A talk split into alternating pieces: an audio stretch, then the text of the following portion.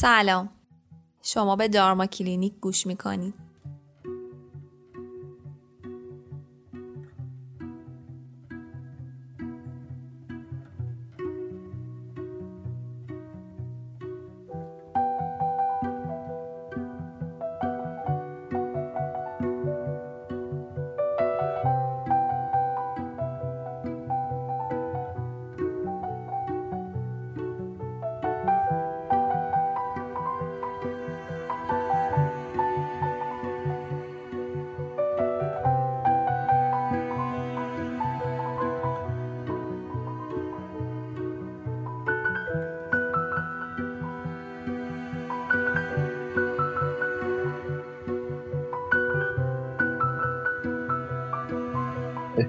پایانی بحث فعلی ما در مورد نشانه هایی که به ما خبر میدن که رابطه احتمالا داره تموم میشه.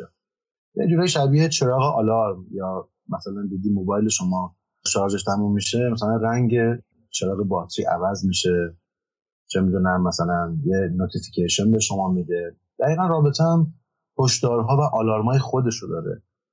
و ما همونطور که مثلا اگه به این علائمی که مثل گوشی های هوشمندمون توجه نمی کنیم مثل پر حافظه مثل تمام شدن باتری مثل خرابیایی که سخت افزاری علامت میده.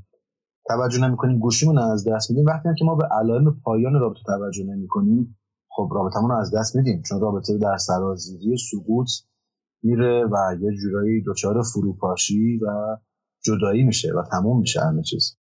بحث جلسه قبلی من تاکید کردم که عمده ترین عاملی که پیش بینی کننده یه رابطه است پایان یک رابطه است نارضایتیه نارضایتی از هر چیزی. می‌تونه نارضایتی سکشوال باشه جنسی باشه می‌تونه نارضایتی عاطفی باشه مالی باشه ارتباطی باشه از لحاظ صمیمیت و توجه و احترام و هر چیزی که فکرشو بکنیم می‌تونه باشه. و نارضایتی که به طریقه حل مسئله حل نمیشن و ایگنور میشن نادیده گرفته میشن طبیعتا به پایان رابطه و فروپاشی یک رابطه خیلی کمک می‌کنن و دامن می‌زنن.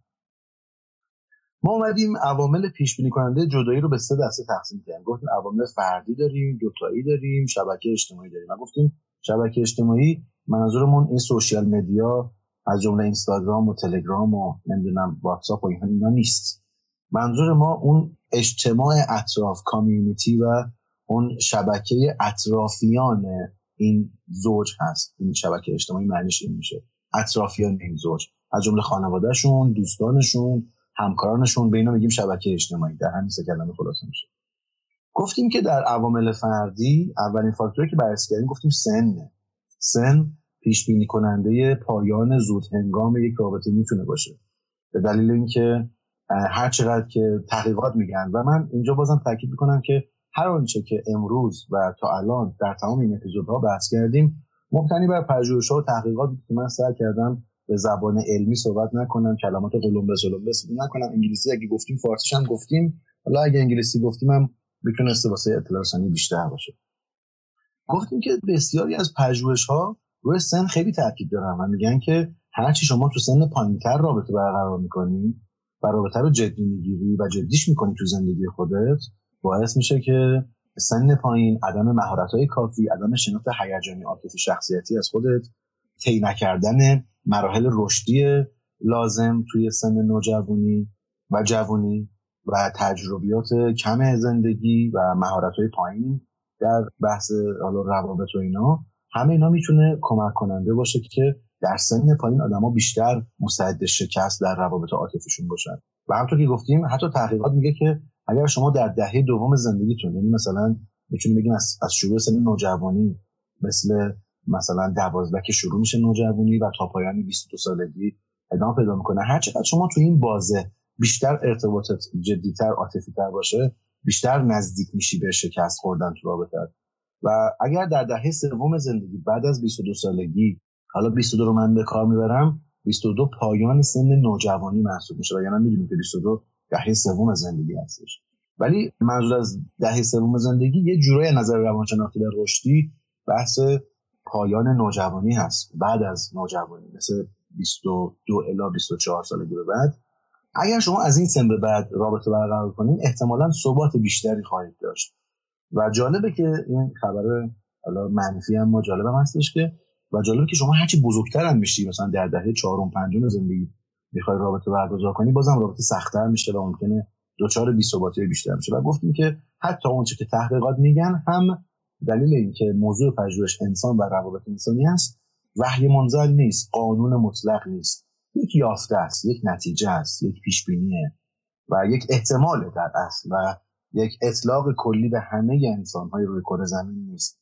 ما می‌دونیم که انسان ها غیر قابل پیش بینی هستند در فرهنگ ها و چارچوب متفاوتی رشد می‌کنن گفتیم پس اولین فاکتور سنه و من در تکمیل بحث سن تاکید کردم که اختلاف سنی زیاد. همونطور که در اپیزودهای قبلی هم بحث کرده بودیم به بیثباتی بسیار زیاد تو رابطه دامن می‌زنه. مثلا من بسیار دیدم زنانی که در مثلا سنینی ازدواج کردن که دوازده سیزده چهارده حتی 15 16 و حتی بیشتر. 20 سال با شوهران خودشون اختلاف سنی داشتن.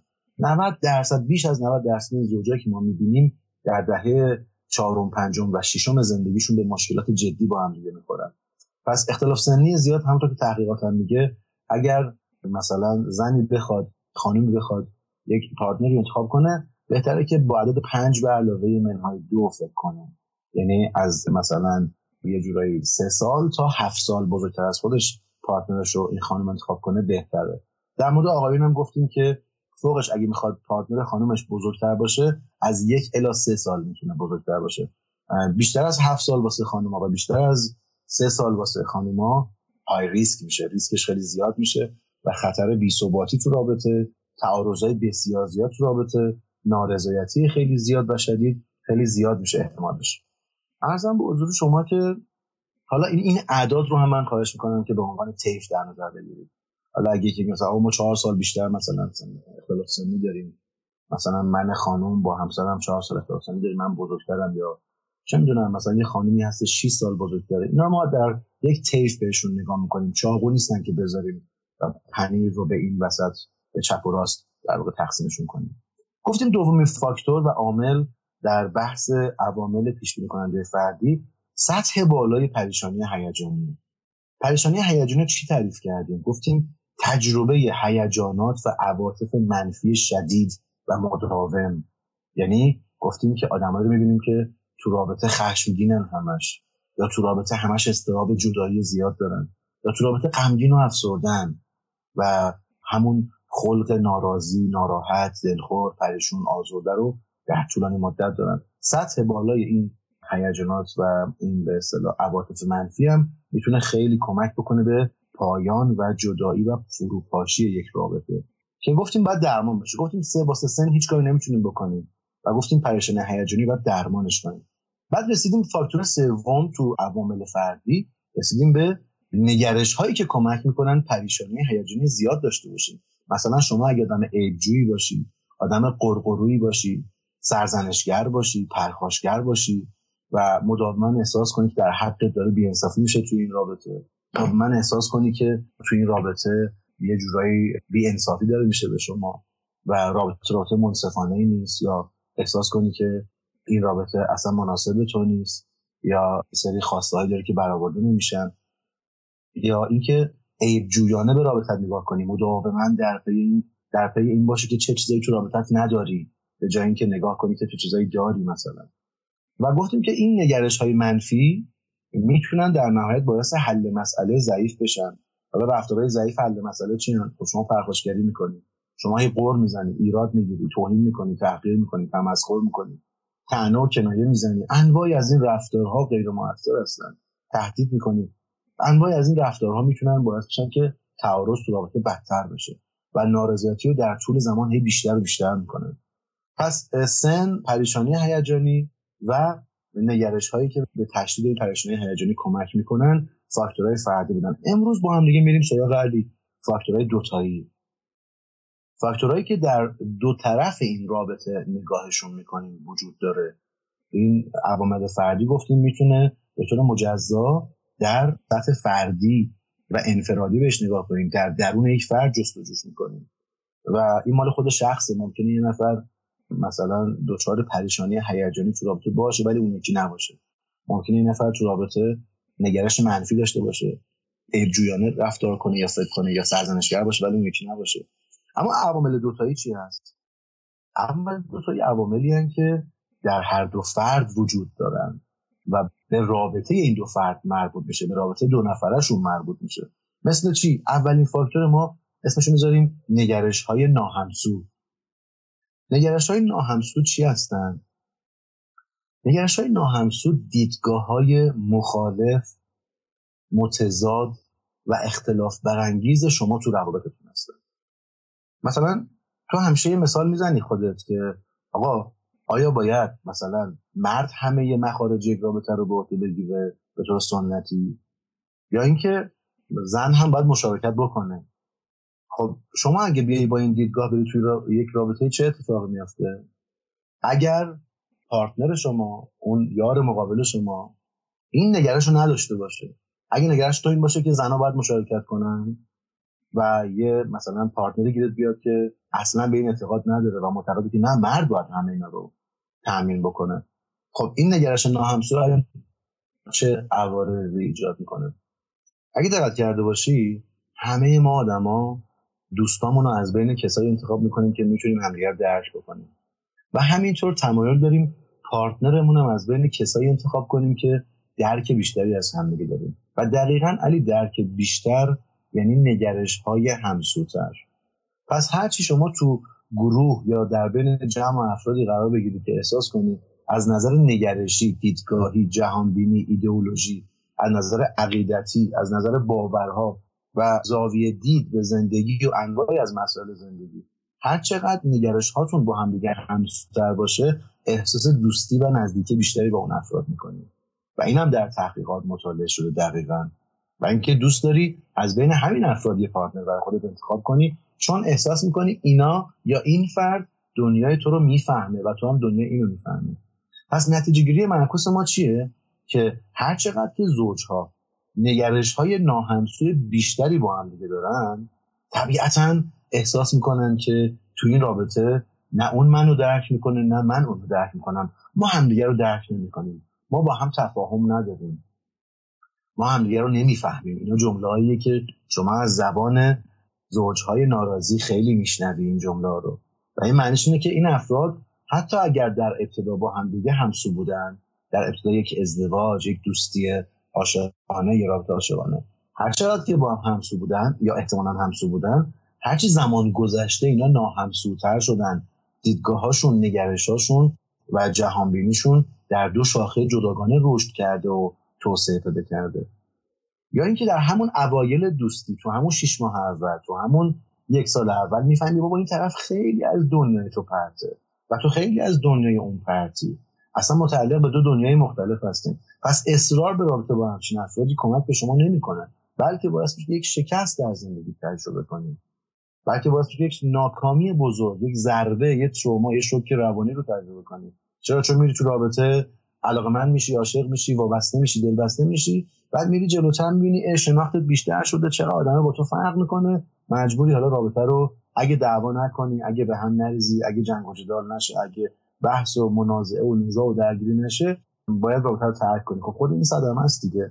پس نگاه کنید بازم طبق همون اپیزودی که قسمتی که بحث کردیم و گفتیم که باید آدم ها در مرحله که همسانی ها رو میسنجن این عقیده و نگرش های همدیگه رو هم از نظر عقیدتی دینی مذهبی فرهنگی خانوادگی جهانبینی ایدئولوژی از همه نظر باید بسنجیم ببینیم چقدر شبیه هم در مورد ازدواج در مورد زندگی در مورد رابطه در مورد فرزند پروری در مورد روابط با دیگران در مورد سبک زندگی چقدر نگرش همسوتر و شبیه تری به هم داریم چرا که همون تحقیقاتی هم که انجام شده میگه هر چقدر که شما نگرش همسوتر داشته باشی درکتون از همدیگه بیشتره.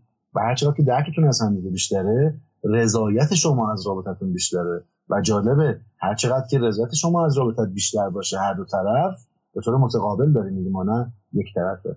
هر چقدر این رضایت متقابل بیشتر باشه ثبات رابطه شما بیشتره. پس ما الان همین الان یه راهکار دادیم.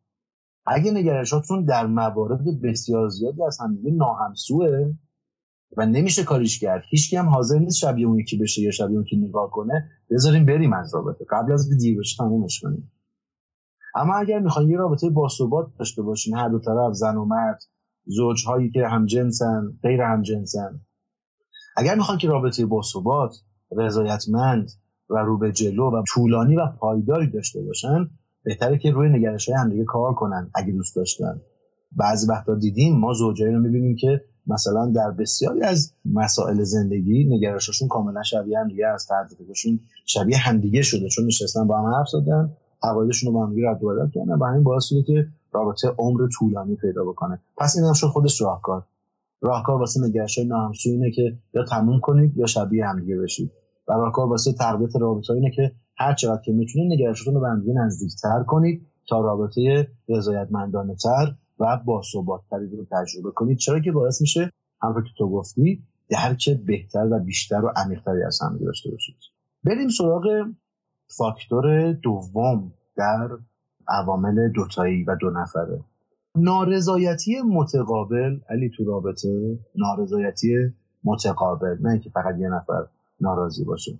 اون تو سطح فردی بود بحث می‌کنید نارضایتی متقابل و دو طرفه و دو نفره از همدیگه از این رابطه هم خودش فاکتور بعدی ماست. عامل بعدی ماست که پیش بینی کننده پایان یک رابطه است. جالبه که یه حجم و توده عظیمی از پژوهش‌هایی که راجع به روابط انجام شده به ما میگه که هر چقدر که شما ناراضی باشی تو رابطه بیشتر میل داری که عواطف منفی رو بیشتر ابراز کنی. پس آدم ناراضی بیشتر قر می‌زنه. بیشتر گیر میده بیشتر پیله می‌کنه بیشتر منفی بافی می‌کنه بیشتر بهانه جویی می‌کنه بیشتر سرزنش می‌کنه و هر دو طرف با هم دیگه این کارو می‌کنن وقتی که ناراضی هستن. پژوهش‌ها میگن هر چی شما نارضایتی از رابطه بیشتر بشه تمایل به ابراز عواطف منفی بیشتر میشه. اگه این نارضایتی رو حل نکنید و هر چقدر که شما ابراز عواطف منفی بیشتر می‌کنی کل دایره رابطه رو فضای این دایره دو نفره رو اشغال بیشتری می‌کنی با عواطف منفی و جای کمتری واسه عواطف مثبت می‌ذاری و واسه ابراز این عواطف. و در نهایت اتفاقی میفته چیه؟ رفتارهای منفی زیاد میشه. مثل همون که گفتیم قور زدن بهانه جویی عیب جویی سرزنش سرکوفت توهین کردن پرخاشگری کردن درگیر شدن قهر کردن بحث و جدل کردن مشاجره کردن تمسخر کردن هم دیگه. و رفتارهای منفی جالبه که یک فشار سنج هست تو رابطه. یعنی اگر می‌خوای ببینی که فشار رابطت در چه حدیه یعنی حال رابطت چجوریه حالش خوبه یا بده به میزان رفتارهای منفی که تو رابطه می‌کنی نگاه کنیم اینکه آیا شما با هم دیگه بیشتر قهرین؟ بیشتر تمسخر می‌کنید تنه زیاد می‌زنید اخیرا به هم دیگه؟ همدیگه جلو جمع بیشتر دست میندازید؟ همدیگه جلو جمع بیشتر زایه می‌کنید؟ جلو جمع دوستای خودتون یا اطرافیانتون خانواده‌هاتون پرخوشگری می‌کنین قهر می‌کنین به دلسردی و سکوت میگذره. اجتناب می‌کنید از هم دیگه. نمی‌خواین با هم دیگه وقت بذارین. یا چه می‌دونم ایراد می‌گیرین سرزنش می‌کنین. و هر کسی یه جورایی زندگی شخصی و فردی خودش رو بیشتر پیگیری می‌کنه و کار بکنه یکی نداره. ساعتهای طولانی از همدیگه بیخبر هستن. این رفتارهای منفی یه جورایی فشار سنج رابطه است. میگه که حال رابطه بده یا حال رابطه خوبه. نشون میده که نارضایتی از رابطه در چه سطحیه. اینا نشانه هاییه که ما باید اینا رو ببینیم. امروز دقیقا داریم راجع به نشانه ها حرف می‌زنیم. پس نارضایتی متقابل از رابطه تمایل شما رو واسه ابراز عواطف منفی بیشتر می‌کنه. اگر نارضایتی از رابطه رو با گفتگو کردن مذاکره کردن با پیش زوج درمانگر رفتن. اگه با به این شیوا حلش نکنی این نارضایتی تمام فضای رابطه شما رو اشغال می‌کنه و در نهایت رفتارهای منفی می‌زنه بیرون. ما زوجهایی می‌بینیم که خیلی همدیگه رو نسبت به همدیگه بی تفاوت میشن. هر اتفاقی میفته همدیگه رو فالو نمی‌کنن پیگیری نمی‌کنن. بیخبرن از همدیگه.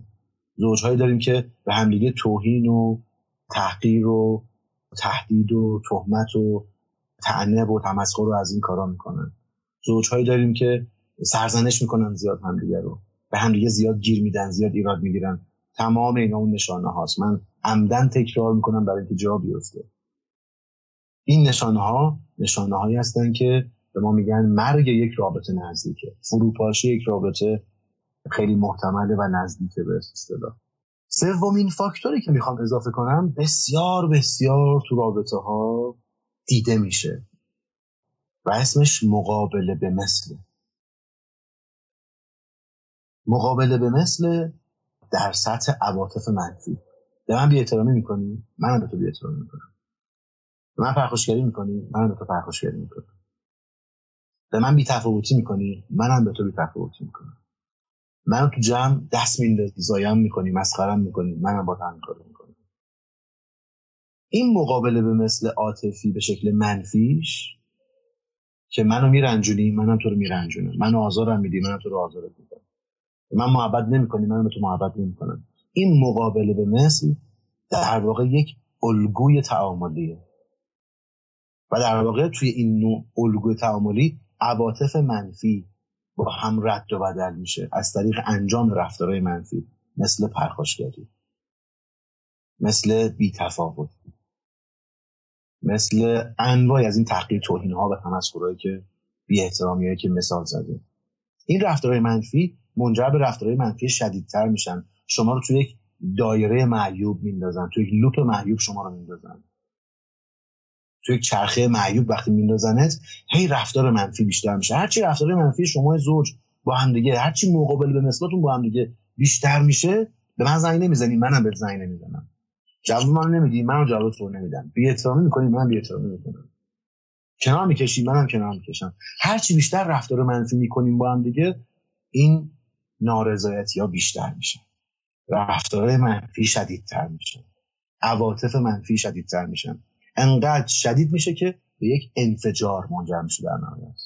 و این انفجار همون فروپاشی رابطه است. یعنی اونجایی که میگن پرده های حیا دریده شد اونجایی که میگن از حد گذشت اونجایی که میگه خط قرمزای من زیر پا گذاشتی منجر به اینجور جا میشه. پس مقابله به مثل یه جورایی بهش میگیم تعامل متقارن. دیدی لکه جوهر رو بچگیامون رو هم داشتیم میذاشتیم روی کاغذ کاغذ رو واسه تا می‌کردیم بعد این لکه رو پخش می‌کردیم. و وقتی کاغذ رو باز می‌کردی تا کاغذ رو باز می‌کردی در دو طرف شما یک شکل می‌دید یک شکل متقارن. مقابل به مثل در واقع کپی کردن و داپلیکیت کردن و کپی برداری کردن از رفتارهای منفی هم دیگه است. از عواطف منفی هم دیگه است. و این تعامل متقارن یکی از خطرناکترین شیوه های تعاملی تو رابطه است که به ما میگه اوضاع این رابطه خرابه. حال این رابطه خرابه. این رابطه مریضه. باید درمان بگیرید. این بچه ای که هی از توی گلوش و از توی بینیش هی خیل تو چرک و عفونت میاد. تو میگی خوب میشه خوب میشه چیزی نیست. عفونت اگه بزی تو ریه اون بچه اون بچه کارش تمومه. میمیره. میره تو خونش این عفونت و کارش تمومه دیگه. و این رابطه این بچه هست. مخلوق شما دو نفر با هم دیگه است وقتی می‌بینی عفونت می‌کنه یکی از نشانهای عفونت همین مقابله به همین تعامل متقارن اصطلاح که هر کاری اون می‌کنه تو هم می‌کنی. هر احساسی از اون گرفتی می‌خوای به خودش برگرد منو رنجوندی من تو رو میرنجونم. و من تو این کردی من تو بی‌احترامی می‌کنم و من بی تفاوتی کردی من بی من بی تفاوتی می‌کنم. دقیقا این نوع مدل این عفونت است که باید درمان بشه. اما جالبه که بدونین زوجهای سالم چیکار می‌کنن. There's a place I go to when no one knows me. It's not lonely.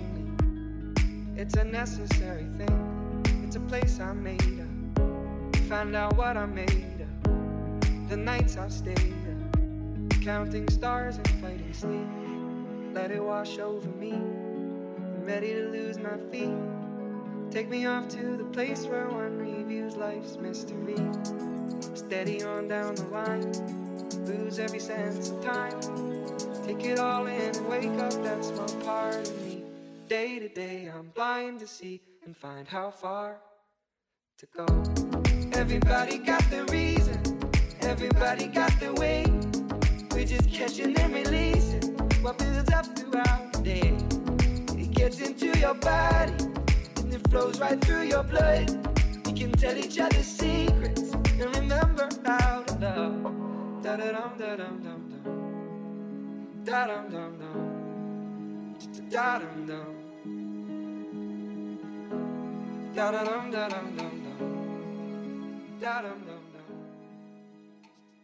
علی زوجه سالم بیشتر متمایلن به انجام رفتارهای مثبت با هم دیگه. و جالبه هرچی رفتار مثبت با هم دیگه بیشتر می‌کنن رفتار مثبتشون تقویت میشه و شدیدتر میشه. مثلا وقتی که یک زوجی توی یک رابطه ای به هم دیگه احترام می‌ذارن این احترام اثر افزایشی داره و دوست داره که و تمایل پیدا می‌کنه که احترام بیشتر تبادل بشه بین دو نفر. هر بیشتر به هم محبت می‌کنن محبت بیشتر اتفاق میفته البته اگر شما بخوای زوج سالم باشی باید زوجی باشید که موانعی که سر راه این بده بستون مثبت وجود داره رو بردارین. این نارضایتیاتون رو حل کرده باشید تعارضا رو حل کرده باشید یا در حال حلشون باشید. حالا طریقی حالا می‌خواد از خودتون با همدیگه کمک بگیریم می‌خوایم از زوج درمانگر رو روانشناس کمک بگیریم یا هر چه دیگهش زوجای سالم رفتار مثبت با هم می‌کنن. حمایت می‌کنن. متقابلا. متقابلا. همیشه از من می‌پرسن که خب چرا من این همه محبت کردم؟ جواب نگرفتم. چرا همه احترام گذاشتم جواب نگرفتم. خب بخاطر اینکه متقابل نبوده در و چرا متقابل نبوده؟ عوامل و موانعی وجود داشته که پیدا نشدن. کشف نشدن. بررسی نشدن. یا اگر پیدا شدن حل نشدن. حل نشده باقی موندن و همچنان اثر بازدارنده خودشون رو تو رابطه شما گذاشتن. زوجای سالم هر چی بیشتر با هم دیگه مثبت تر می‌کنن رضایتمندیشون از رابطه بیشتر میشه و پشبند رضایتمندی ثبات بیشتری در رابطه دامن می‌زنن. پس نگاه کنید سرنوشت یک رابطه دست خود ماست ما اگه بخوایم یه رابطه رو به شکل متقابل و دو نفره به سمت منفی می‌بریم گوش به تجربیت قبلی خودمون رو دیگران نمیدیم به لحظات بدی که قبلا با هم دیگه تجربه کردیم نمیدیم. همونا رو عین یک چرخه معیوب هی تکرار می‌کنیم تکرار می‌کنیم و به امید یک نتیجه متفاوت هستیم. از یک کار تکراری مگه میشه همچین چیزی؟ شما هر زمان که همیشه میگم آب و نمک رو قاطی کنی همیشه آب و نمک تحویل می‌گیری. نمیشه که آب و نمک رو قاطی کنی مثلا فسفر تحویل بگیری به یک عنصر شیمیایی دیگه رو تحویل بگیری نمیشه که. پس می‌بینیم که الگوی مقابل به مثل یا تعامل متقارن هم بسیار کشنده است تو رابطه و رابطه رو از بین می‌بره. یک الگوی دیگه هم وجود داره که این هم جزوی از نشانه های مرگ رابطه است. الگوی مطالبه و اجتناب.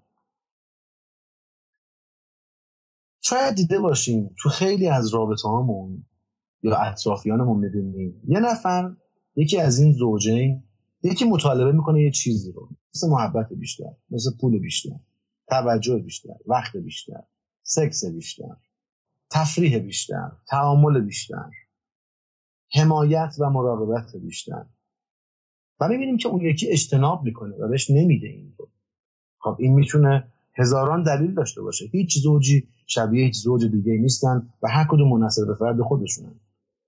اما پژوهش ما چی میگه؟ میگه که در رابطه ها بیشتر زنان مطالبه می‌کنن. عمدتا زنها تو رابطه مطالبه گرن و جالبه که میگه مردان عمدتا اجتناب می‌کنن اجتنابگرن. و مردان میگه که در رابطه مطالبه چندانی ندارن. مردان میان رابطه رو برقرار می‌کنن می‌سازن خانواده رو تشکیل میدن بعد می‌ذارن این سیستمی که تشکیل دادن کار خودش رو انجام بده. و تو این سیستم می‌بینی که زنه همش مطالبه می‌کنه همش می‌خواد. حالا یا پول یا غذاست یا احترام یا سکس یا توجه یا محبت صمیمیت یا عشق یا هر چیز دیگه است. اغلب پژوهش‌ها میگن نمیگن مطلقا میگن عمدتا احتمالا بیشتر زنها مطالبه می‌کنن تو رابطه و مردا الگوی اجتنابی می‌سازن. وجود الگوی مطالبه و اجتناب تو روابط زن و شوهری تو روابط عاشقانه همجنس و غیر همجنس اصولا نشان دهنده سقوط و سراشیبی توی یک رابطه. البته این نیستش که بگیم تا یه الگوی مطالبه اجتنابی اتفاق افتاد تا یک الگوی متقارن یا مقابل اتفاق افتاد کار رابطه تمامه نه. تداوم این الگو زمانی که این الگو تبدیل به یک الگوی تکراری مکرر و هی شدیدتر و شدیدتر تو رابطه میشه. اون زمانه که باید این الگو رو خیلی جدی گرفت و واسه درمانش باید یه فکر بکنن. و جالبه که پژوهش‌ها میگن چرا زنها عمدتا مطالبه می‌کنن؟ دلیلش اینه که زنها بیشتر خواهان تغییر تو رابطه هستن تا مردا. یعنی مردا هم تو که گفتم از دوره قارنشینی هم علی همیشه من این مثال قارنشینی براتون می‌زنم. هفته یه جوری همه مثال همون برمیگرده به اون میریم تو قار به اصطلاح می‌بینیم که از دوره قارنشینی این اسطوره های ارتباطی همین جوری بودن تا الان و تغییر خاص و زیادی نکردن به اصطلاح. حالا تغییرات زیادی هم کردن تو حوزه مختلف ولی انگار اون قسمت اسطوره‌ایش و اساطیریش که تکرار این الگو هست خیلی تغییر نکرده. خب زنها بیشتر خواهان تغییر رابطه هم به دلیل اینکه در رابطه احساس قدرت کمتری دارن. یعنی احساس می‌کنن تو رابطه قدرتشون کمه. حالا چه جور زنایی هم زنایی که در استراتژی رابطه احساس می‌کنن که سهم زیادی ندارن. احساس می‌کنن در تصمیم گیری ها دیده نمیشن. یا اصلا به طور کلی دیده نمیشن. براشون وقت گذاشته نمیشه. رابطه براشون منصفانه نیست از نگاهشون. و رابطه رو نابرابر می‌دونن. پس زنها شروع می‌کنن به مطالبه. و می‌بینیم که حالا اگه ما نخواهیم بحث رو اجتماعی کنیم می‌بینیم که فمینیسم و شروع جریان های فمینیسم اینکه مطالبه گری می‌کنن حقوق زنان رو هم از همین جا می‌خوره. ما الان در مورد اینکه این بده یا خوبه اصلا بحث نمی‌کنیم. در مورد وجود یک پدیده تو رابطه داریم بحث می‌کنیم و بنده شخصا بیطرفم ولی می‌تونم بگم اگه بخوام موضع خودم انتخاب کنم موضع منم برابری جویان است رابطه. و واقعا اگر رابطه منصفانه نیست اگر حقوق شما تو رابطه ضایع میشه اگر غیر منصفانه با شما رفتار میشه و اگر الگوی مطالبه و اجتناب حاکم شده اتمسفر رابطه شما شده رابطه رو ترک کنید. اگر مقاومتی وجود داره راهکاری وجود نداره راهکارهای استقبال نمیشن یا هر چیز دیگه. تاریخ و سیر تاریخی جواب ما رو داده. نهزت ها و جنبش ها و مکاتب فکری که در قرن 19 و 20 به وجود اومدن به ما میگن که ارتباط زن و شوهر ارتباط زوجها همجنس و غیر همجنس باید به سمت برابری بره و انسان ها هر چقدر که میریم جلوتر خواهان برابری هستن. ثروت برابر تحصیلات برابر تسهیلات و امکانات و رفاه برابر خدمات اجتماعی برابر و انواع اقسام برابری هایی که در دنیای امروز تو همین شبکه های اجتماعی ما میشنویم می‌خونیم و می‌بینیم. تاریخ جواب ما رو داده و ما گفته که مدل مرد قارنشین که مرد زن و بچه رو بذاره خونه بره بیرون برای خودش خب موقع مردا یه روزه که معمولا نمی‌رفتن شکار. مثلا شاید سه ماه شکارشون طول می‌کشید. شاید بعضی وقت شیش ماه سفرشون طول می‌کشید. حالا یه وقتایی هم یه هفته یه وقتی چند روز بستگی به شکار و منطقه شکار داشت. اینکه خب زن و بچه رو بذاریم خونه و مردای امروزی رو می‌خوام مثال بزنم. بریم بیرون سر کار بعد بریم رفیق بازی کنیم. و بعدش مثلا بیاین خونمون بریم گشت و گذارمون رو بکنیم بعد خسته برگردیم خونه حالا پامون دراز کنیم یه شام و هم جلومون گذاشته باشه این مدل دیگه جواب نمیده. هرچند که هنوز توی شاید خیلی از شهرهای ما تو فرهنگ ما و تو خیلی از کشورهای دیگه دنیا هنوز همین مدلی باشه. و هر چقدر که میری شرق به سمت شرق بیشتر میری از ایران به سمت افغانستان پاکستان بنگلادش چه می‌دونم کشور حوزه آسیا شرق میری خب هنوز هست. هنوز هم وجود داره. اما می‌بینیم که خب توی مثلا کشورهای مثل چین زن و مرد همه کار می‌کنن. همه کار می‌کنن. حالا این بخاطر یه چیزی مسائل دیگه است مثلا حالا اقتصاد خانواده ضعیفه همه باید کار کنن. حتی تو روستا هم همه کار می‌کنن. تو روستا هم زن و مرد همه با هم میرن سر زمین. کار می‌کنن همشون. ولی اگر بخوایم زندگی شهری و امروزی رو مثال بزنیم در, در حالت متعادلش اینه که زندگی شهری و متمدن امروزی برابری زن و مرد رو میطلبه. و همین اگر شما توی یک رابطه برابر نیستید و احساس می‌کنید که یه مطالباتی دارید ولی مطالبات شما به جای اینکه برآورده بشه اجتناب ازش میشه آقا کانون وقت پایان رابطه است. با جنگیدن پرخاشگری خودخوری مریض کردن خودت. به هیچ چیزایی نمی‌تونی به اون چیزی که می‌خوای از این رابطه برسی. در اینکه این رابطه تموم شده. این رابطه الگوهای روش حاکم شده که حتی عشق هم دیگه نجاتش نمیده. و اونجاست که من میگم برای پایداری یک رابطه و ازدواج عشق لزوما کافی نیست و فاکتورها و عوامل دیگه رو میطلبه. پس الگوی مطالبه و اجتناب یک الگوی ناسالمه. و حاکم شدن این اتمسفر می‌تونه باعث فروپاشی یه رابطه بشه.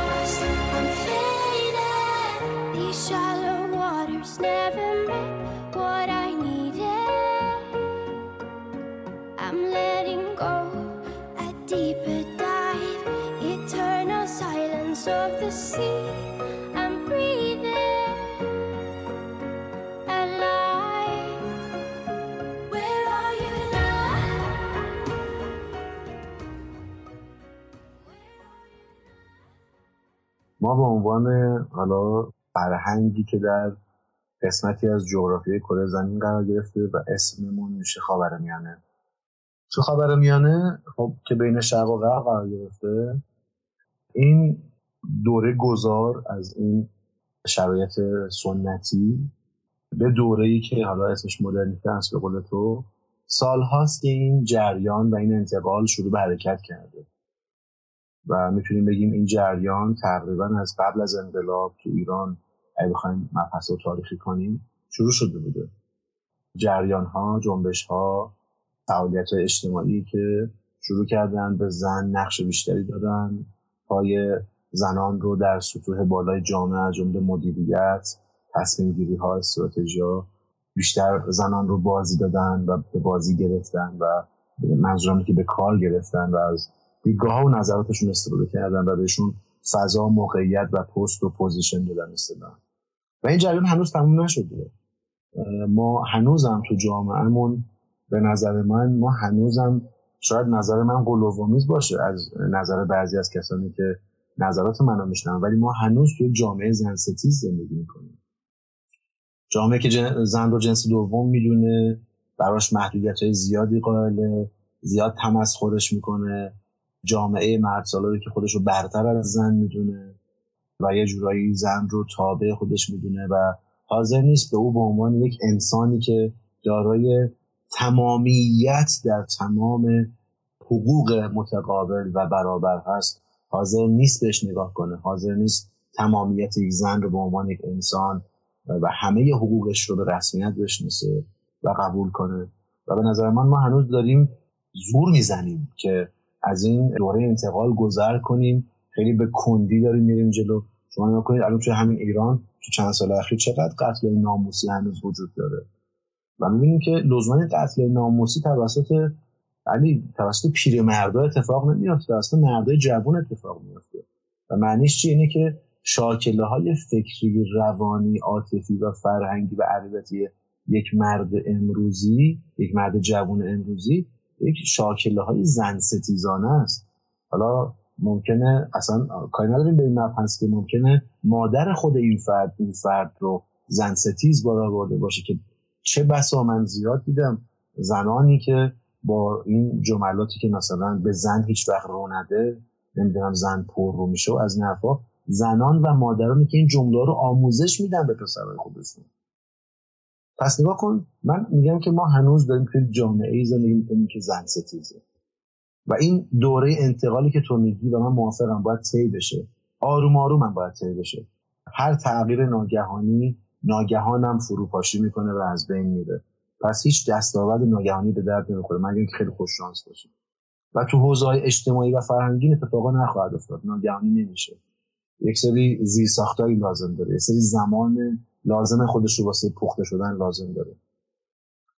این دوره گذار هنوز داره اتفاق میفته و حالا حالاها ادامه خواهد داشت در فرهنگ ما. اما خب شما نکنید در جوامع غربی هنوز هم اون نگرش های منفی یا اون نگرش های ابزاری ممکنه به زن وجود داشته باشه یا اون نگرش های نابرابر وجود داشته باشه اما قالب یک جامعه نیست. قالب فضای قانونی و اداری و فرهنگی و جغرافیایی یک جامعه نیست. قالب نیست بر اون جامعه. بلکه بیشتر فضای برابر جویانه قالب هست. پس منم با تو موافقم. این دوره گذار باید کی بشه به حال؟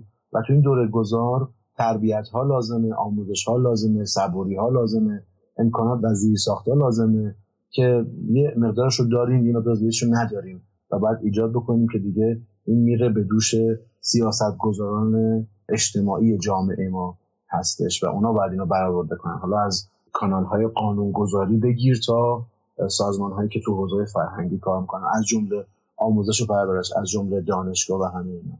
دیگه ایناش تو حوزه من روانشناس نیست مثلا. پادکستی که ما تولید می‌کنیم با هم دیگه و در مورد روابط زن و مرد یا زوجهای همجنس و غیر همجنس حرف می‌زنیم شبیه یک دونه شن تو ساحل یک دریاست اثر بخشش. یعنی تاثیرش بسیار کمه و نمی‌تونه یک جامعه رو برانگیزه که تغییر کنه. کارهای بسیار زیادی باید انجام بشه که این فرهنگ سنتی نگاه زن به مرد یا مرد به زن تغییر کنه. خیلی برنامه طولانی می‌خواد. آموزش پرورش باید درگیر بشه دانشگاه باید درگیر بشه رسانه ها باید درگیر بشن مطبوعات وبلاگ ها سایت ها و همینطور هر کدوم از اینا هر کدوم کار خودشون انجام بدن. اما همه چیز از درون خانواده اتفاق میفته تا این استراتژی که میچینیم در حوزه آموزش پرورش دانشگاه فرهنگ جامعه تبلیغات و هر برنامه ریزی اجتماعی که لازمه رسانه هایی که محتوا تولید می‌کنن همه اینا اگه دست به دست همدیگه بدن اثرات همه اینا سرریز میشه تو خانواده. و خانواده خودش فرزندانش رو برابری جو بار میارتشون نه زن ستیز یا مرد ستیز. خانواده زن سالار مرد ستیزی رو ترویج می‌کنن. خانواده های مرد سالار زن ستیزی رو ترویج می‌کنن. و اگر این عناصر و این نهادهایی که من گفتم دست به دست هم ندن و این کار رو انجام ندن خب این چرخه نمیشکنه و این چرخه ادامه پیدا می‌کنه. بنابراین من نمی‌تونم تو این پادکست مردانی رو که نگاه سنتی دارن رو نصیحتشون کنم چون بیفایده است. و من نمی‌تونم این افراد رو و حرفای من حرفای تو پادکست ما و انواعی از پادکست های فارسی زبان و زبان خارجی که تولید میشن نمی‌تونن این رو تغییر بدن. زیر ساختای فرهنگی بنیادی لازمه. دارم میگم آموزش پرورش. از همهشون مهمتر آموزش پرورشه. حالا اگه نقدی هم بخوام بکنم یه تنه ای هم به آموزش پرورش سازمان نایافته و بیدر و پیکر خودمون هم بزنم وقتی که شما می‌بینی که از روی جلد کتابا نقاشی یک کودک دختر هست میشه. از تو بیلبوردی که وسطش میدون به اون گندگی تو شهر می‌زنن. یه خانواده سوار دوچرخن. مادر خانواده دوچرخه سوار نیست. این بچه ها رو همه لک لک واسه این بابا آورده. تمام اینها یک نگاه به اصطلاح نابرابری جویانه و زن ستیزانه است. تو آموزش پرورش ما کتابا رو باز بکنی درس ها عکس ها اصلا به وضوح اینو متوجه میشی. حالا من نمی‌خوام بیام بگم که ما باید بیام یک آموزش پرورش داشته باشیم که دختر و پسر در یک کلاس با هم درس بخونن که این جنسیت زدگی و این سکسیسم اصطلاحا اتفاق نیفته ولی اگه بگم هم حرف دیرفتی ندارم. بیرا نگفتم. می‌تونه اتفاق بیفته. می‌تونه درست اتفاق بیفته. ما تا ما درگیر خب مسائل حاشیه‌ای و مسائل رادیکال و افرادگرایانه زیادی هستیم و نتیجهش میشه همین. هر برنامه ریزی اجتماعی آشفته و نسنجیده و غیر اقلانی و افراطی که تو جامعه برگزار میشه واسش بودجه گذاشته میشه و برنامه ریزی میشه و اجرا میشه نهایتا تاثیر خودش رو بر خانواده نشون میده. بر روابط زن و مردی که می‌خوان یک خانواده رو تشکیل بدن نشون میده. برنامه ریزی اجتماعی می‌تونه به سمتی باشه که مردان و زنان نگاه سکسیستی و جنسیت زدگی به همدیگه نداشته باشن و یک رابطه برابر رو رقم بزنن و فرزندانی با همین ایدئولوژی و جهانبینی برابری جویانه ایجاد کنن و تربیت کنه اما الان به چه سمتیه برعکسه. از شما همین قوانین ازدواج رو نگاه کن. که چقدر نابرابر حقوق. و الان خانمای جامعه ما دست به واکنش می‌زنن. میگن من مهریت رو نمی‌خوام ولی حق طلاق حق هزانت حق کار حق تحصیل حق خروج از کشور رو باید به من بدید و به نظر من درست می‌خواد. من معمولا حمایت می‌کنم از این حقوقی که خانم‌ها می‌خوان تو جلسات من میگم درست می‌خواد. برای چی تو باید همه این حقوق برای چی باید دست تو مرد باشه؟ من الان من اینجا مرد ستیز نیستم ما یه وقت این چیز نشه من خودم مردم. ولی موضوع اینه که برای چی باید تو رابطه برابر برای چی باید این آیتما نابرابر باشه؟ دلیلی اصلا نداره. خب اگه موافقی بریم به سمت پایان بحثمون. آره تا اینجا من این عوامل دوتایی و متقابل و دو طرفه رو گفتم. نگرش های ناهمسو نارضایتی متقابل الگوی مقابل به مثل و تعامل متقارن الگوی مطالبه اجتناب رو گفتم و می‌خوام برسم به الگوی آخر که فاکتور پنجم هست. تعاملات مکمل. علی یکی از خطرناکترین و جالبه که با دوامترین تعاملات بین زوجها هست. تعاملات مکمل چیه؟ مثلا شما نگاه می‌کنید. یک مردی است سلطجوه دوست داره کنترل رابطه و کنترل پارتنرش دست خودش بگیره. و یک زنی هست. علی سلطه پذیره. دوست داره بره زیر سلطه یه مرد زندگی کنه. حالا برعکسش کن. بازم فرق نمی‌کنه. یک زنی هست. سلطجو کنترلینگ کنترلگر و می‌خواد که فرمانده برای یک رابطه باشه و مردی که تو سریخور سلطه رو قبول می‌کنه سلطه پذیره جالبه که تعاملات مکمل این شکلی مثل همین مثال آقا یا خانم سلطجو و آقا یا خانم سلطه پذیر اینها همدیگه رو خوب جذب می‌کنن. تو مهمونی ها همدیگه رو پیدا می‌کنن توی محیط های قریبه یا آشنا همدیگه رو پیدا می‌کنن جذب همدیگه میشن. حالا اینکه چه جذب همدیگه میشن از بحث ما خارج چون من بحث ما این نیست. با همدیگه ازدواج می‌کنن و ممکنه که خیلی جالبه علی ممکنه که 20 سال با هم دوام بیارن. باورت میشه؟ یعنی بسیار مذبوحانه و بسیار یه جورایی حتی می‌تونیم بگیم زیر پوستی این تعامل ادامه پیدا می‌کنه. چرا میگم مذبوحانه؟ به خاطر اینکه این الگو قرار نیست تغییر کنه. یعنی با یه حالت امیدی میان تو رابطه که خب برم این خوبه پارتنر مکمل منه همونی که می‌خواستم برم باش بسازم. ولی مرد سلطجو یه جایی از زن سلطه خسته میشه. و دقیقا زن سلطجو از مرد سلطه یه جایی خسته میشن از هم دیگه. اما جالبه به دلیل اینکه این زوجها با این شکل با این شکل از تعامل که انتخاب می‌کنن. زوجها یه جایی می‌برن از دست هم یه جایی خسته میشن از دست هم و خودشون شروع می‌کنن به کنار گیر کردن یا شروع می‌کنن به جنگیدن با هم دیگه. و تعارض ها تضادها و واکنش های مخربی که انتظار داریم بیرون می‌زنن. مثلا توی مثال زوج سلطه جو سلطه پذیر نگاه می‌کنم ببینیم چرا این افراد هم دیگر جذب می‌کنن. اگه بخوام خیلی کوتاه بگم جالبه که فردی که سلطه جوه دنبال کسی میگرده که اون اعتماد به نفس کاذب بهش بده. من مثلا سلطه جوام. دنبال زنی میگردم که بهش سلطه کنم و با سلطه کردن بر اون زن اون اعتماد به نفس یا اون عزت نفس ناسالم خودم رو تقویت کنم. چون من زمانی احساس ارزشمندی تو رابطه می‌کنم که یه نفر باشه من بگه چشم. رئیس شمایی. هرچی تو میگی. هرچی آقامون میگه. خب؟ یا برعکس خانومه می‌تونه سلطه باشه و همین با همین اصطلاحا انگیزش ناخداگاه میره تو رابطه. و زن سلطه پذیر یا مرد سلطه پذیرم نیاز داره که پارتنری رو انتخاب کنه که هی به پارتنرش بله قربان چشم قربان بگه هی به پارتنرش عزت نفس بده. هی احساس ارزشمندی تو اون فرد زیاد کنه. و این زوجها علی توی تعامل مکمل به شدت به همدیگه وابسته هستن. پدر همدیگه رو در میارن. اذیت می‌کنن همدیگه رو. و همدیگه جنگ و جدال هم دارن. اما همدیگه رو ول نمی‌کنن. چرا؟ چون اون فرد سلطه جو تو رابطه نیاز داره که خب اینو حفظ کنه. الان این بره کیو می‌خواد گیر بیاره به که روش سلطه کنه؟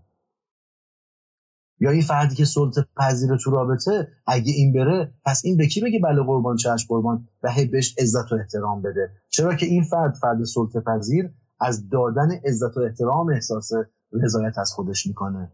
حس می‌کنه آدم خوبیه پارتنر خوبیه همسر فداکاریه خیلی مثلا شوهر خوبیه یا خیلی همسر یا زن خوبیه تو رابطه.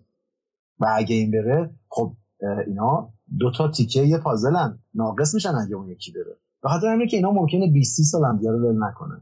ولی اگه بخوایم خیلی خودمونی بگیم تقلش بالاخره در میاد و گندش در میاد در نهایت و اینا این رابطه دچار فروپاشی خواهند شد. حالا داریم و دیدیم زوجهای قدیمی هم که یه عمری تو اون الگو زندگی کردن تا بالاخره یکیشون مرده و وقتی اون که میمیره تازه از دنیا میره مثلا مامانه یا باباه در 70 80 سالگی تازه زبون باز می‌کنه که بابا این یه عمر پدر من در شما خبر نداشتین مثلا. تازه اون موقع میگه اینا رو. یا مثلا شما نگاه کنید چرا یه زوج با هم ازدواج کردن؟ یکیشون به شدت خصیصه یکیشون به شدت دلخرجه. این الگو ما خیلی می‌بینیم. چرا این زوج ها جذب هم دیگه میشن؟ به خاطر اینکه اینا واسه مهار همدیگه جذب هم دیگه میشن. من خصیص خودم نمی‌تونم ولخرجی کنم و من ولخرج نمی‌تونم خودم جلوی خودم رو بگیرم و خصاصت به خرج بدم. نیاز دارم یکی منو کنترلم کنه. پس من ولخرج جذبه خصیص میشم که ترمز منو بکشه. من خصیصم جذب آدم ولخرج میشم برای اینکه بتونه کمکم کنه من یه خورده این دست و پامو باز کنم. خودم دست به خودم بستم. حالا خیلی کلی و سربسته میگن این ماجرا رو. نیاز داره که بازتر بشه. اما در این بحث نمیگنجه در تعاملات مکمل از این دست تعاملات خطرناکیه. یا مثلا ما می‌بینیم که یه مردی یا زنی تو رابطه خیلی سرزبوندار و پررو جرأتمند و قاطع و هر جا با زبونش همه رو لوله می‌کنه میپیچونه می‌ذاره یه طرف. مثلا زنش یا شوهرش یا همون پارتنرش یه آدم بسیار بی سرزبون ساکت خیلی مظلومه خیلی مثلا گناه داره از این حرفاست. چون عجیب غریب این مرده یا زنه اینقدر زبون دراز و این زنه یا مرده این طرف رابطه اینقدر بی زبون. اینا هم دیگه رو انتخاب کردن. یا تو راجبه پارتنر مکمل یا تو منو تک تو منو کاملا می‌کنی اون نیمه گم شده با هم دیگه صحبت می‌کردیم؟ دقیقا بحث دقیقا بحث این تعاملات مکمل ممکنه که کم یا یه خورده زیاد طول بکشه ولی بالاخره دچار فروپاشی خواهد شد. ببین وقتی که شما وارد یک رابطه ای با فضای سلطه جویی سلطه پذیری میشی در واقع مبحث اصلی تو این جور تعاملا بحث کنترله. اولا که اگه تو میگی این این الگو از کجا اومده تو افراد طبیعتا از رابطهش با پدر و مادرشون اومده. افرادی که تو دامن یک مادر کنترلگر یا پدر کنترلگر و یا به شدت سختی و کنترل کننده اصطلاحا بهشون میگن پدر مادر هلیکوپتری. والدین هلیکوپتری والدینی که مداوما در عین هلیکوپتر دارن دور بچه هاشون میچرخن و دارن بچهشون رو رسد می‌کنن. در همه امور جزئیات بچه هاشون دخالت می‌کنن. اینا میگن والدین هلیکوپتری. اگه یه وقت بریم مثلا پارک زمین بازی که زمین بازی بچه ها تو پارک و فضای سرزا می‌بینید که والدینی هستن که نشستن رو نیمکت دارن بچه‌هاشون رو نگاه می‌کنن. بچه با کله می‌خوره زمین تو گل و خاک اصلا بلند نمیشه میگه خودش بلند شه. بلند شه یا دوستاش کمکش کنن بلند شه. این بالاخره باید خودش بلند شه دیگه. اصلا بیطرفه دخالت هم نمی‌کنه. حتی می‌بینه که دارن به بچهای زور میگن نمیره وسط دخالت کنه. میگه بذار خودش حق خودش بگیره. خب؟ ولی می‌بینه که دقیقا تو همون زمینه بازی که یه سری از مادر پدر رو نیمکت نشستن می‌بینیم که توی اون قسمتی که مثلا این خونه های پلاستیکی رنگی رنگی واسه بچه هاست که بچه ها اینه تونل میرن توش می‌بینیم مادر پدر همون توه.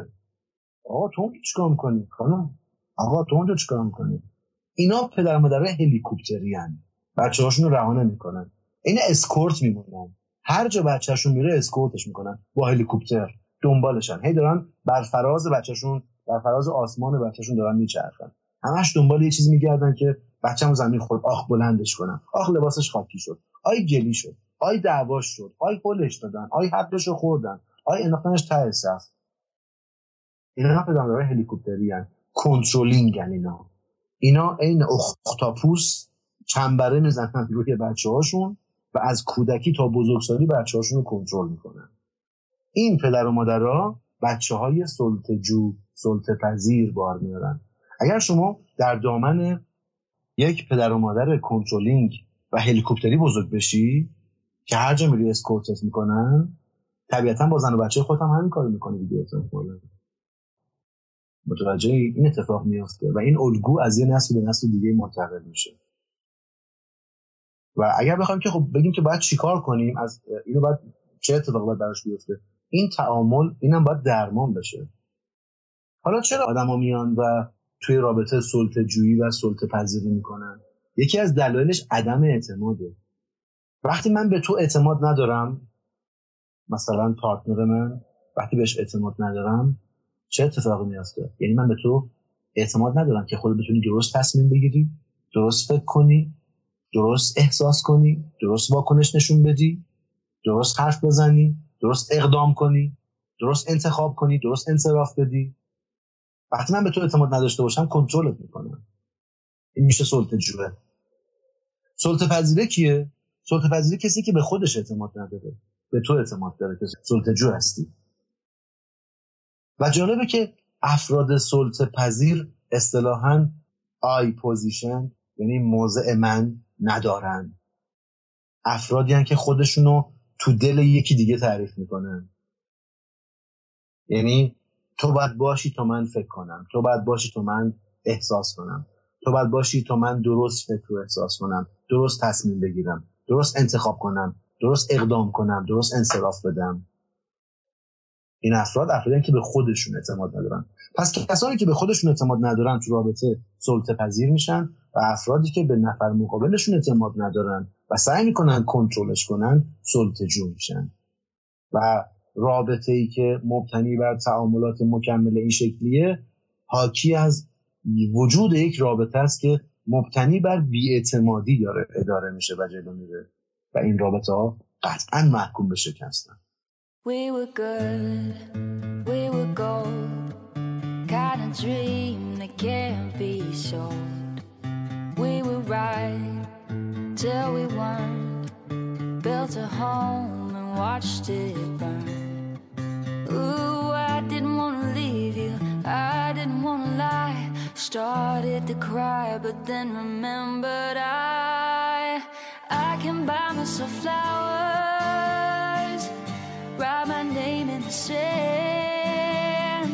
talk to myself for hours, say things you don't understand. I can take myself dancing, and I can hold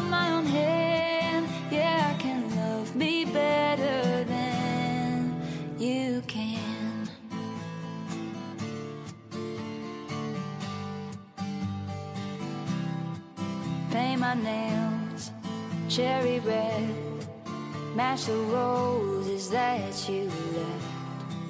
No remorse, no regret. I forgive every word you said. Ooh, I didn't wanna leave, baby. I didn't wanna fight. Started to cry, but then remembered I I can buy myself flowers write my name in the sand, talk to myself for hours, say things you don't understand. I can take myself dancing, and I can hold my own hand.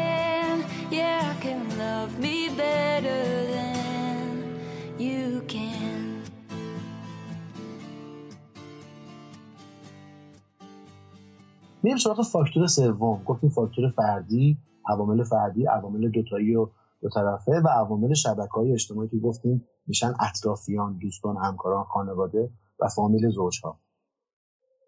مهمترین پدیده ای که توی قسمت شبکه روابط اجتماعی شما وجود داره و مهمترین فاکتوری که می‌تونه کمک کنه به فروپاشی رابطه شما خیلی جالبه طبق تحقیقات این فاکتوره این عامله.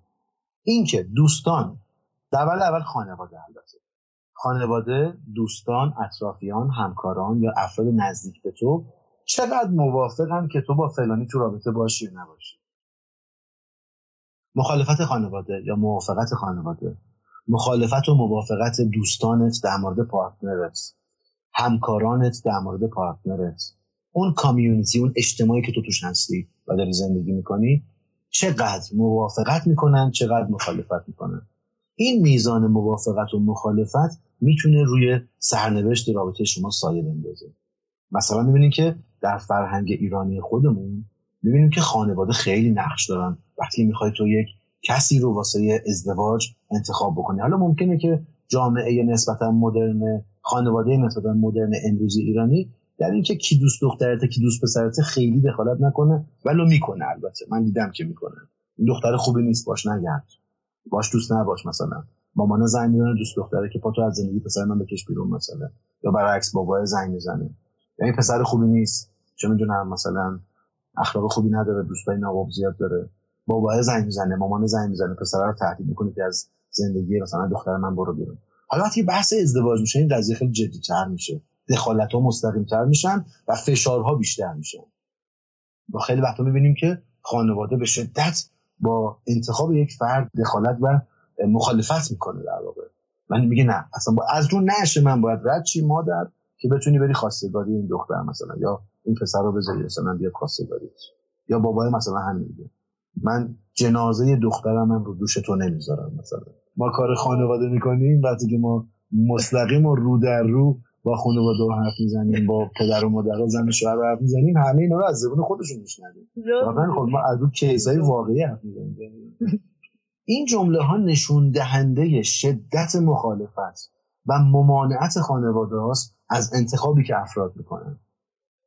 من اگه بخوام راستش رو بخوای اگه بخوام یه توصیه به دوستان جوون به شنونده جوون در معرض ازدواج کسایی که رابطه های با ثبات طولانی دارن بکنن اینه که توی فرهنگ ایرانی ازدواج دو نفر ازدواج دو نفر نیست ازدواج دو خانواده است. پس ترجیحاً برای اینکه هزینه های ازدواج خودتون رو کم کنید یا باید انقدر شیرزن باشید یا شیرمرد باشید که انتخاب کنید و خیلی خودمونی بگم علی و انتخاب کنید و بگید گور بابای همه چون ما میریم با هم زندگی می‌کنیم و اصلا به شما مربوط نمیشه و باید دووم بیارید. این ترد و ریجکشنی که از طرف خانواده میشید و هزینه های روانی و عاطفیشون باید پرداخت کنید ولو اینکه ما می‌بینیم که این جور انتخاب ها باعث میشه در چند سال بعدی این زوجا به جون هم دیگه میافتن. تو لیاقت اینو نداشتی که من به خاطر تو خانواده خودم رو زیر پا بذارم و بیام مثلا زن تو الدنگ بشم یا بیام تو بی خود و بی جهت رو بگیرم تو آدم بی مصرف رو بگیرم. منی که مثلا پشت کردم به خانواده پدری خودم. اینا به جون هم دیگه میافتن بعدن اما خب موارد موفقم داریم. دووم آوردن و خانواده ها در نهایت چی شدن؟ مجاب شدن و قبول کردن که باشه بابا هرچی شما میگید. آروم آروم عروس رو به خانواده را میدن آروم آروم داماد رو به خانواده را میدن و روابط گرم میشه ولی اینو بدونید اینو بدونید. روابط هیچ وقت اونقدر گرم نخواهد شد چون یک زمینه و یک کانتکستی از خصومت در این ازدواج و در خانواده های طرف وجود داره. و این باعث میشه که همیشه یک سایه تیره بر رابطه داماد و عروس با خانواده های مقابل خودشون وجود داشته باشه. اما از اون طرف داستان هر چقدر که موافقت و پسند اون خانواده دوستان و حلقه اطرافیان شما در مورد انتخاب فرد مورد علاقه شما بیشتر باشه این رابطه تسهیل میشه راحتتر میره جلو همکاری میشه باهاش ازدواج راحتتر اتفاق میفته خانواده ها در بستن قرارداد مالی مهریه شیربه ها فلان جایزیه تخفیف های زیادی به هم دیگه میدن و معامله رو راحتتر جوش میدن با هم دیگه. و این باعث میشه که اون ازدواج صاحب حاشیه های کمتری بشه. پس دوستان عزیز دقت کنید. اگه می‌خواین ازدواجی بکنید یک رابطه جدی رو به ازدواج تبدیل کنید حتما باید فاکتور موافقت و پسند خانواده های همدیگه رو در نظر بگیرید که تا چه حدیه. اگر این مخالفت ها در سطح جدی بهتره که این کار نکنید. و یک عمر برای خودتون تعارض مشاجره مجادله و فرسودگی روانی عصبی رو برای خودتون نخرید به نظر من. می‌دونم که همه ما به عشق به کسی که دوستش داریم به معشوقمون به یه چشم منحصر به فردی نگاه می‌کنیم. می‌دونیم که هیچ کس عشق اول ما نمیشه. هیچ کس اونی نیست که می‌خواستیم با همه وجود باش ازدواج کنیم. ولی خانواده ها هزینه زیادی گردن شما می‌ذارن. و هیچ هم نگفته که تو فقط با این عشق می‌تونی موفق باشی تو زندگیت. همیشه شانسای بهتر وجود داره. اما خب من نمی‌تونم برای همه الان یه نسخه بپیچم و نسخه زندگی همه رو به یه شکلی بنویسم. نه اینا یک سری مباحث عمده است. ما داریم کلی صحبت می‌کنیم. و پس هر چقدر که خانواده و اون حلقه اطرافیان دوستان خانواده و اطرافیان هر چقدر بیشتر مخالف باشن احتمال جدایی بیشتر میشه. هر چقدر که موافق باشن احتمال جدایی کمتر میشه. و حتی می‌بینیم که خانواده وقتی خانواده که خیلی با این ازدواج دو طرف موافق بودن یه وقتی زوج به اختلاف می‌خورن میگن غلط کردیم بشین سر جاتون بریم چه مشاوره حلش کنید. بیخود شما بچه دارین یا بیخود شما ده سالی که با هم زندگی می‌کنین خجالت بکشید برین حلش کنین و موضوع رو هر زودتر برطرف کنید و همکاری نمی‌کنن برای اینکه بیان و پروسه جدایی رو اصطلاحا استارت بزنن من می‌خوام از این دیگه فرصت استفاده کنم آخر تیکه حرفمو بگم. یه چیز جالب داریم بهش میگیم پدیده رومئو جولیت. پدیده رومئو جولیت وقتی اتفاق میفته که دو طرف عین رومئو جولیت خیلی عاشق هم دیگن ولی از خانواده‌ای اومدن که با همدیگه تضاد زیادی دارن یا اگر تضادم ندارن خانواده به شدت مخالف هم دیگه. یه چیز جالب وجود داره علی تو پدیده جولیت. اگر شما مثلا نمره عشقتون تو پدیده رومئو جولیت 50 باشه به طور نرمال به طور عادی. نمره عشقتون 50 یا 60 مثلا.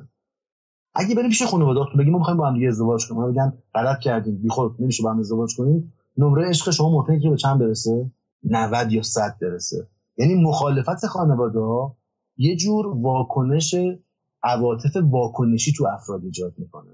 و باعث میشه که عشق افراد به شکل لجبازانه بیشتر بشه و این زوجها بیشتر پای هم دیگه وای پس باید یه روی سخنی هم با خانواده ها داشته باشیم. اگر مخالفت های شما نسنجیده باشه و فقط سلیقه‌ای باشه و بررسی شده و کارشناسی شده نباشه ممکنه باعث بشی یک انتخاب غلط دوام و شدت بیشتری پیدا کنه با حالتی از اون عشقی که یک حالت کاذب در واقع. نمره این عشق در حالت نرمال که کسی هنوز مخالفت نکرده بود 50 60 بود. شما مخالفت بیشتر کردین گند زدین توش خرابش کردین. چون بعد مخالفتتون رو ابراز کردید. بعد منتقل کردید. و این باعث میشه که اینجا پدیده رومئو و جولیت شکل بگیره. پدیده که البته نمیشه همه جای دنیا تو همه فرهنگا تامینش داد ولی خیلی جا هم اخبارشو می‌خونیم میشنویم. زوجایی که با هم دیگه فرار می‌کنن از شهرستان. یعنی شهر دیگه ای. به کشور دیگه با هم فرار می‌کنن. زوجایی که خانواده های همدیگه رو ترد می‌کنن و میرن با همدیگه زندگی می‌کنن اینا زوجهای رومئو و جولیتی هستن. اما خب حالا چرا میگیم رومئو و جولیت؟ چون می‌دونیم که قصه رومئو و چیه و چه پایان تلخی داشتن. اما خب همه قصه های ازدواج هم لزوما ممکنه که رومئو جولیتی شروع شده باشه اما لزوما پایان رومئو جولیت رو نداشتن. من دیگه بحثی ندارم اینجا و امیدوارم که تونسته باشم چند تا پونس رو کاشته باشم تو نقشه مباحثمون که این پونس ها به ما میگه که اینا چی هستن چه معنی دارن و تو این فاز تو این بحثم یک سری پین گذاشتیم. برای اینکه بگیم اینا نشانه هایی هستن واسه پایان یا فروپاشی یک رابطه من دیگه حرفی ندارم. مثل همه پادکست های دارما باز هم اسپانسر این اپیزود خود شما هستید که اونو با دوستاتون، دوروبریاتون و کسانی که دوستشون دارید به اشتراک می‌گذارید و آرامش رو به اونا هدیه می‌دید.